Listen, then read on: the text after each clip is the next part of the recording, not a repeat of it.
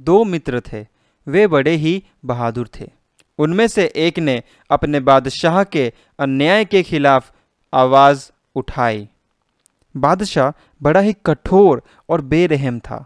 उसको जब मालूम हुआ तो उसने उस नौजवान को फांसी के तख्ते पर लटका देने की आज्ञा दी।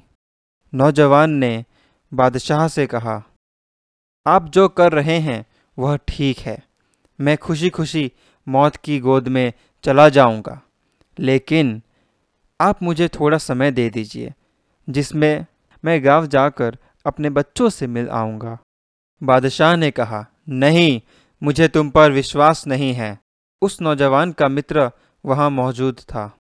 वह आगे बढ़कर बोला, मैं अपने इस दोस्त की जमानत देता हूँ। अगर यह लौट कर न आए तो आप मुझे फांसी पर चढ़वा दीजिए। बादशाह चकित रह गया।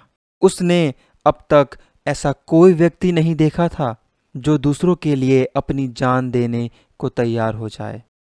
बादशाह ने उसकी बात मान ली। उसे छः घंटे का समय दिया गया। नौजवान घोड़े पर सवार होकर अपने गाँव के लिए रवाना हो गया। उसका मित्र जेल खाने भेज दिया गया। नौजवान ने हिसाब लगाकर देखा कि वह पाँच घंटे में लौट आएगा। लेकिन बच्चों से मिलकर जब वह वापस आ रहा था, उसका घोड़ा ठोकर खाकर गिर गया और फिर उठा ही नहीं। नौजवान को भी चोट आई, पर उसने हिम्मत नहीं हारी। छः घंटे बीते और वह नौजवान नहीं लौटा तो उसका मित्र बड़ा खुश हो गया। छः घंटे बीते और वह नौजवान नहीं लौटा तो उसका मित्र बड़ा खुश हो गया। आखिर इससे बढ़कर क्या बात हो सकती है कि मित्र मित्र के काम आए? वह भगवान ने, वह भगवान से प्रार्थना करने लगा कि उसका मित्र न लौटे। जिस समय मित्र को फांसी के तख्ते के पास ले जाया जा रहा था, वह नौजवान वहाँ आ पहुँचा। उसने मित्र से कहा, लो, मैं आ गया। अब तुम घर जाओ। मुझे विदा दो। मित्र बोला, यह नहीं हो सकता। तुम्हें दिया हुआ समय पूरा हो चुका है। अब फांसी पे मैं ही चढ़ूँगा।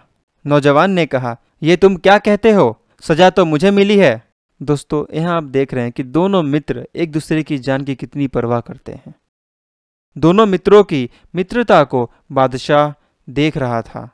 उसकी आँखें भर आई। उसने उन दोनों को बुलाकर कहा, तुम्हारी मित्रता ने मेरे दिल पर गहरा असर डाला है। जाओ, मैं तुम्हें माफ़ करता हूँ। उस दिन से बादशाह ने कभी किसी पर भी जुल्म नहीं किया। अंकित के साथ आप सुन रहे थे गौतम बुद्ध की प्रेरक कहानियाँ किताब से सच्ची मित्रता।